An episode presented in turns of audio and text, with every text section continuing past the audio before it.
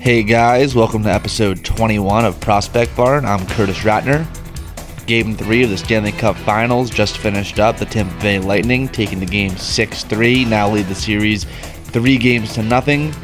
Uh, obviously, anything can happen, but at this point, I think it's safe to say that they'll be need Montreal's gonna need a straight miracle to win four straight against this Tampa team and win the cup. Uh, Tampa Bay team just seems too good for them, honestly.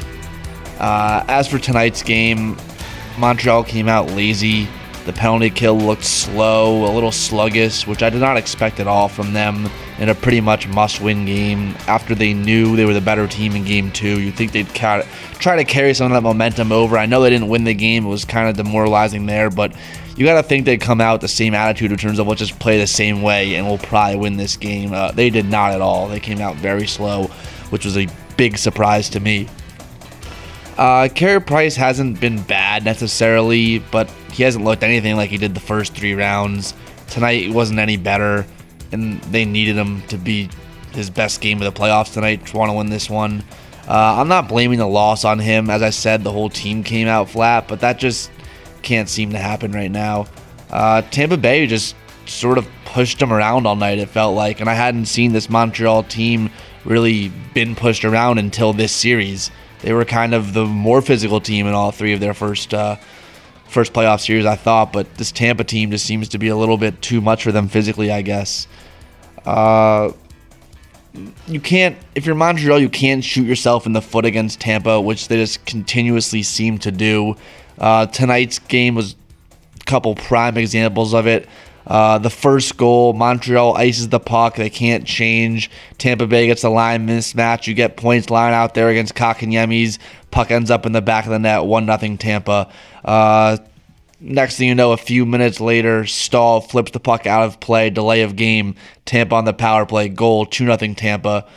Uh, later on in the game, Artturi Lehkonen doesn't get a puck in deep defensemen make a bad line change, leading it to a 2 on 0 breakaway for Palat and Kucherov. He buries it for Tampa Bay's third goal. There was just a lot of uncharacteristic mistakes, uncharacteristic mistakes for Montreal tonight. I thought uh, just the turnovers and all that kind of stuff. It just didn't it didn't seem like their type of game. I don't really know what what that was tonight from an effort standpoint by them. They had stretches where they were all right, but as a whole, this was not a good game for them.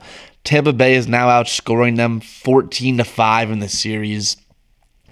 Uh, you go and look back at game two, which again is the game that I thought they were the better team by a long shot, and Montreal couldn't afford that. You can't outplay Tampa and not win the game. For them to have any chance in the series, they needed to definitely win the games they were the better team, as well as steal one or two when they weren't the better team, which is pretty much which is exactly what Tampa Bay ended up doing in game two. They weren't the better team, but they found a way to win anyway. That's what Montreal needs to do in those type of games and win the ones they are the better team to have any shot. But now it seems like it's a hole they probably can't climb out of. Um, that game too will most likely be looked back on and as the biggest game of the series. Uh, it's kind of what solidified, not solidified, but it's I mean winning that game and making that series 1 1 would have been an entirely different world coming back to Montreal tied than down 2 0. And then obviously losing tonight also makes it even worse. But uh, eh, Montreal was the much better team in that game, and it wasn't really close for me. Uh, the Blake Coleman goal at the end of the second period was obviously a great goal. The pass by Goodrow was unbelievable as well. But uh, through the Habs, you can't let that happen. I don't really know what Chiarot was doing there. He makes a bad step with four seconds left in the period. Uh, even if he gets there, I don't know what that does. All you got to do is kind of keep him in front of you and just kind of block him out to the outside with the period end. Ends up stepping, uh, gets the puck poked by him, and they go down there, put it in the net with, I don't know, was it less than a second in the period, I'm pretty sure. Then Edmondson in the third with the turnover on the Palat goal. Uh, that made it 3 1. That can't happen either. There's just no communication with five minutes left in a Stanley Cup final game. I don't understand that. Uh, at the same time, though, I don't want to make this just like a Montreal rip fest. You need to give credit to Tampa Bay. They're just they're so good as a whole team. Everyone's playing well right now. All four lines, all 60. This D has been incredible this uh, this series. You have I mean, all six of them Hedman, McDonagh, Sergachev, Cernak, Rutta, Savard they've all looked great. They chip in with offense, especially tonight. I felt like the offense, even not every single goal was started by a defenseman, but they seem to just provide so many chances all around the ice. They were scoring goals, setting up goals. The defense has just been great for them. Uh, clean breakouts. They're forcing shots to the outside. You can argue the defensive core is just as deep as their forwards, which is kind of nuts to think of how good their forwards are. And you throw in one of the best goalies in the world in Vasilevskiy, and then you get this, which is a team most likely about to be back-to-back Stanley Cup champions.